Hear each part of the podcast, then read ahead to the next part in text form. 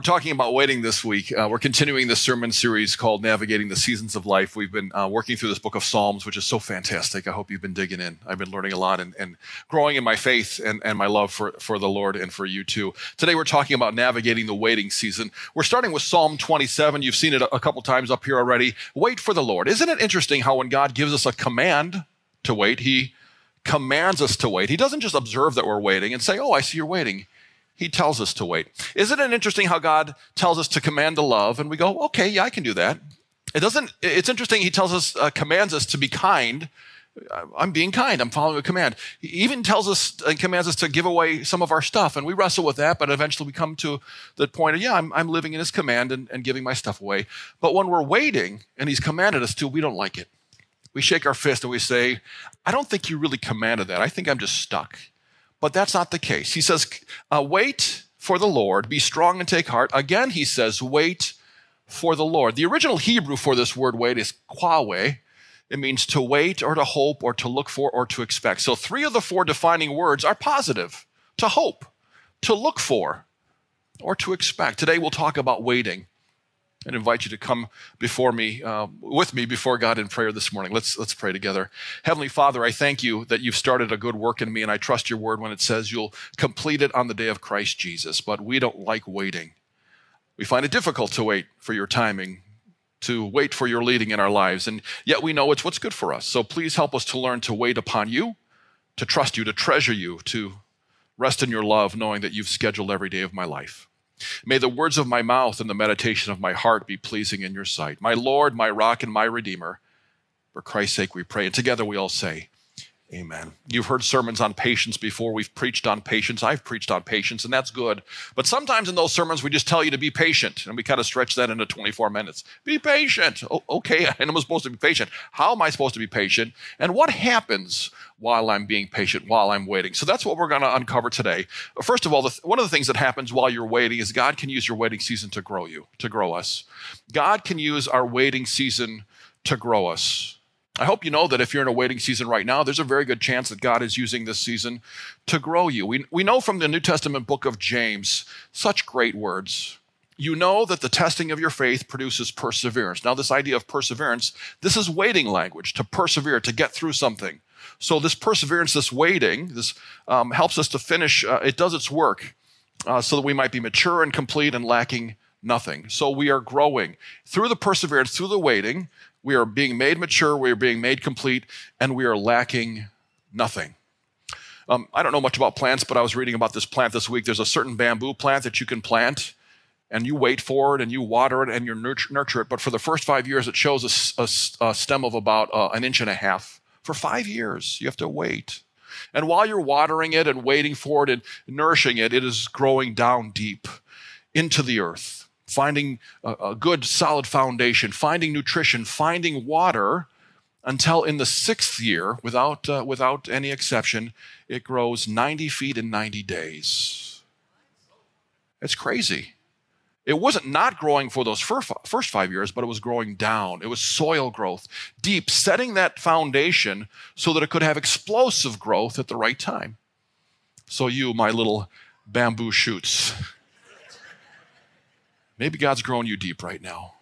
You're seeing no above the soil growth, but He's growing you deep. The, the bedrock, the foundation of who you are in Christ is growing. He's helping you find nourishment and the good stuff. Secondly, God can use our waiting season to realign us. To realign us, to keep us in the lane that's safe. You know from driving, you can't veer left, you can't veer right, right. That's dangerous.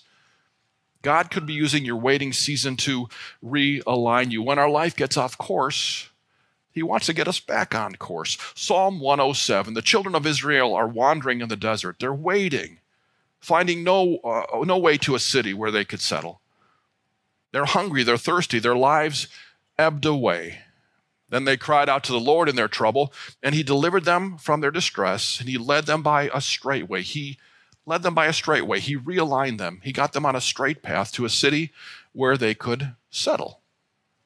I take my car to the car place, and the guy comes out after he does the thing, and he tells me what he did, and he tells me about the alignment.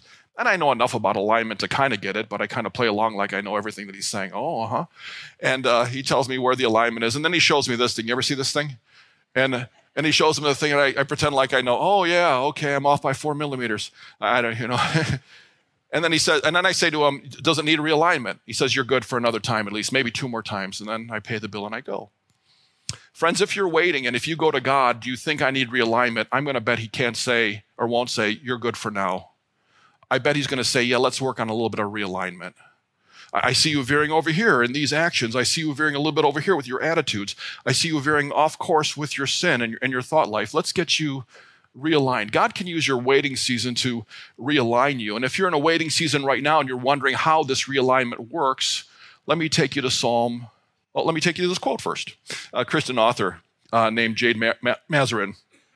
There's actually something happening while nothing is happening. God uses waiting to change us.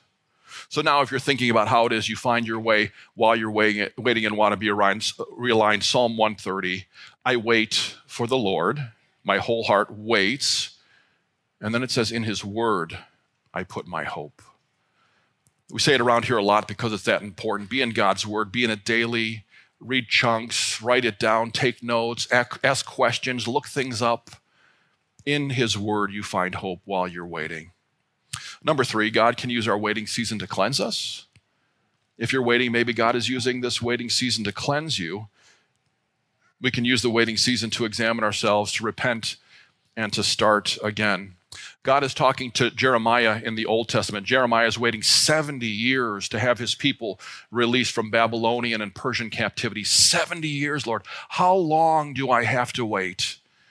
And God says this in Jeremiah 33 8 I will cleanse them God says, Jeremiah, I'm cleansing your people from all their sin that they've committed against me, and I will forgive all their sins of rebellion against me. A cleansing time. And how did these Old Testament people, how were they cleansed? They were pre Calvary. Well, they believed the promise.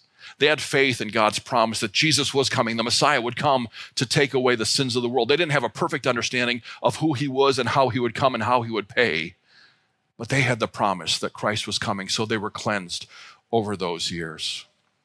Great story from last week. We had a visiting family. They actually worshiped in both rooms, in the gathering room and then in here. And so I was talking to the dad just outside these doors in the uh, in the commons, and uh, he, he had his family with him, and he had a son who was about seven or eight years old.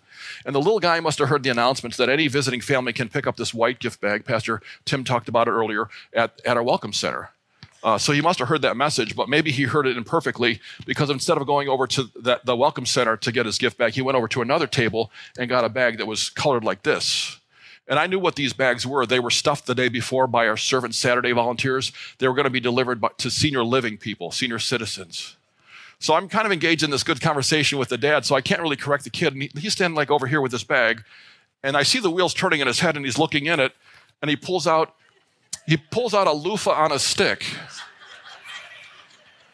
And so I'm talking to the dad, and I can't break away. And I see the kid thinking, this is a crazy church. they give their visitors loofahs on sticks. And so finally, I could break off the conversation. We had a laugh, and I corrected the kid, and he got the right one. And I, I, was embarrassed. I said, Oh my gosh, how crazy. I'm telling the guy, How crazy would it be to be a church to give away loofah on a stick? And I thought, This is fantastic. We should do this. People should come to Royal Redeemer and learn how to get cleansed. You learn about the washing of baptism, the water and the word. You learn that the word of God takes away your blemishes and the stain of sin. God could be using your waiting season to show you the loofah on the stick, to show you Christ Jesus, the one who makes us clean. I like the idea so much. I think I'm going to propose at the next congregational meeting that we change our name to Royal Redeemer Loofah Church. All I need is a second, and I think I have a second. Actually, we won't do it at the congregational meeting. We're just going to do it in a small session by ourselves. If you're in a waiting season and you're wondering how it is that God can cleanse you, look at your beliefs. Look at what you understand about the Bible. Society has been bonkers with gender. Is your belief biblical about gender? Is it a biblical about who can marry who? Is it is it a biblical about where life begins and who's in charge of it? I see many of our brothers and sisters being pulled away into falsehood. Maybe he's bringing you back to the Bible. Look at your actions. Are they godly? Are they loving? Are they kind? Are they selfless? Look at your motivations. Look at your heart. If you're in a time of waiting, God has you there, and maybe He's cleansing you. And if you, if you find a blemish and you find a stain, take it to God in repentance and confession, and He forgives you of your sins in Jesus' name. Number four, God can use our waiting season to protect us. Maybe God has you waiting because He doesn't want you to jump into a decision that would hurt you. Or maybe He's just keeping you out of a, a, dangerous thing that can hurt you. Somehow we talk about traffic a lot here because I think we're all frustrated by traffic. And I actually do pretty good somehow. Maybe it's the Holy Spirit working on me. If I'm behind where I want to be in traffic, I just tell myself, God's keeping me somewhere safe. Maybe if I was 45 seconds ahead, I'd be at the intersection where the truck flies through and I'd be hit. I know it's simplistic, I know it's naive, maybe even childish, but it does two things. It keeps me from getting mad and frustrated. And maybe He really is protecting me and keeping me from that place where a truck would slam into me. I don't know. I, uh, I forget my lunch uh, here I come to work during the week here, and I forget it about once every two weeks. It's embarrassing. It's the morning. Esther's flying out the door. We get her to school. I, I get my briefcase and my computer and my coffee and my keys and my phone, and I'm in the car and I'm pulling out. And right as I pull in the traffic, I think, do I have everything? And then I remember I forgot my lunch. So I pull into the neighbor's driveway and back on, you know, back into my thing. And it's it's only about a one minute delay or wait. But then I just tell myself maybe that was just God keeping me from something something bad. Again, childish, maybe naive, possibly, but a good reminder that in our time of waiting, maybe God is keeping us some, from, from somewhere that is um, dangerous. Um, back to Jeremiah, Old Testament. He wrote the book of Lamentations. He's lamenting the fact that his people are in captivity in Babylon and Persia. He's full of sorrow. And he writes this Because of the Lord's great love, we are not consumed. For his compassions never fail. They are new every morning. Great is your faithfulness. I say to myself, The Lord is my portion. Therefore, I will what? I will wait for him. The Lord is good to those whose hope is in him, to the one who seeks him. It is good to wait quietly for the salvation, the protection of the Lord. We're asking everyone who comes to this church over these eight weeks to take with you um, a magnet. They look like this. They're available at the table through the doors. If you haven't picked one up yet, pick one up and take it home. Put it on your refrigerator. That has eight memory verses from the book of Psalms through our eight weeks. And today's memory verse reads this way Yes, my soul, find rest in God. My hope comes from Him. Truly, He is my rock and my salvation. He is my fortress. What happens in a fortress? You're protected. I will not be shaken. Um, true story, I think. I read it. Um, World War II Marine was telling of a time on one of the islands in the Pacific that they were fighting, and he got separated from the rest of his group. And he was scared because he knew enemy patrols were coming by, and they were large groups of men 12 and 20 and 36 men. He was by himself, so he hid in a shallow cave. It wasn't very deep. It's he got in as deep as he could, but he was afraid that they would walk back and, and look in and find him. So he was a Christian. So he was praying, God, you can do this. You're a God of miracles. Build a brick wall, a, stone wall at the entrance, and make it blend in so when these enemies walk by, they won't know I'm in here and nothing's happening. And he's praying, God, you can do this. I, I, know your word. You can do a miracle. Build a stone wall, make it blend in so that these guys won't see me. Nothing is happening. He's waiting. Will he be protected? Well, God didn't build a stone wall, but a spider begins to spin a web. And this is making the Marine mad because he knows a, a, a, a, spider's web won't keep the enemy out. But in time, the spider finishes the web so that when the enemy passes by, it doesn't keep him out, but he sees the web and thinks there's no one in there because that person would have broken the web and he's safe, he's protected. He was waiting for protection and it came just in a different way. So our God is a God of surprises, right?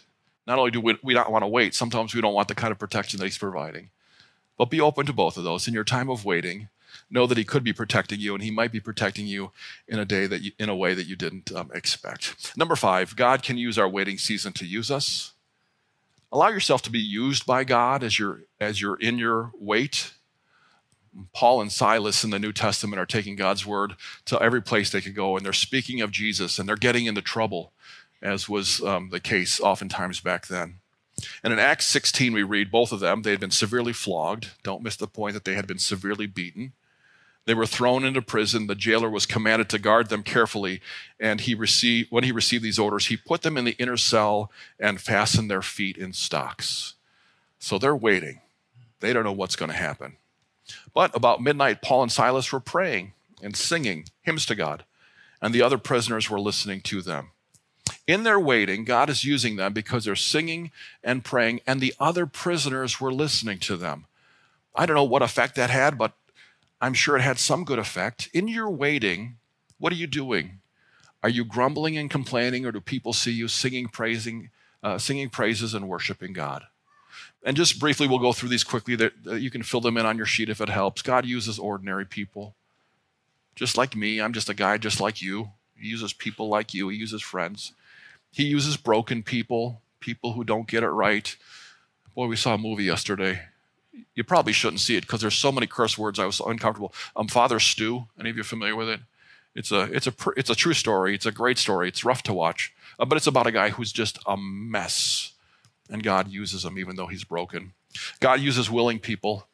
In your wait, are you willing to be used by God? And God uses waiting people. So, in your wait, be willing to be used by God. Our brother, the reformer Martin Luther, hundreds of years ago, was used by God. He was called to a city in Germany called Worms, 1521. They wanted him to recant. In other words, they said, Martin, you said some crazy stuff against the established church. Either recant, take it back, turn around, or not only will we um, excommunicate you, we'll, we'll probably kill you. So Martin Luther escapes and he's hiding in this small two room section at a dismal castle in Wartburg. If you've seen it, it's dungy, it's dreary and, and, and gross. And so he's waiting for 10 months. 10 months he had to hide, he had to wait. In that time, he translated the entire Latin Bible into his people's language, into German. So now that all the people could have the Word of God. Used by God in the wait? Yeah, you bet he was. Maybe you're waiting, but from God's perspective, maybe He's actually using you. And as people watch and see you wait, what are they hearing and seeing? Complaining or praises and shouts of joy? And finally, we'll wrap up here. Be glad that God waited for you. Be glad that God waited for you. Well, what do we mean by this? Such a beautiful verse from 2 Peter 3. The Lord is not slow in keeping his promise, if some understand slowness. Instead, he is patient with you, not wanting anyone to perish, but everyone to come to repentance. What this is speaking of is the second coming of Jesus. Christina talked about it. When Jesus comes and makes everything whole, and everyone will be judged, and those who are in Christ Jesus will have salvation, and those who have decided to be away from him will be punished. And aren't you glad that he didn't come in your pre salvation time? Because that would be the consequence that you face away from God. You had a chance to come, to come to belief in this Jesus who loves you and paid for your sins by his death on a cross and rose again, and we serve a living God.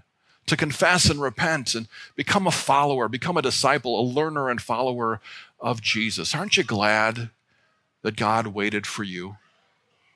A couple of next steps to wrap up with. These are at the bottom of your outline. First of all, celebrate the wait. So many, so many of us hate waiting. Could we learn to celebrate it? Yeah, thanks, God. You might be doing something really good for me in this waiting period. Number two, trust that perseverance is moving you toward maturity and wholeness. That's that James 1 passage perseverance, that waiting language, right? It's moving me to wholeness and, and goodness and maturity. And number three, would, would you memorize the verse for this week from the magnet? Uh, Psalm 62 Yes, my soul, find rest in God. My hope comes from him. Truly, he is my rock, my salvation. He's my fortress. I will not be shaken. Let's pray. It's no uh, surprise, Lord, for us to confess that we don't like to wait. But maybe you're commanding it. Maybe you're telling us you will wait for a while. And isn't it funny how we uh, get mad at that one? Let us celebrate the wait.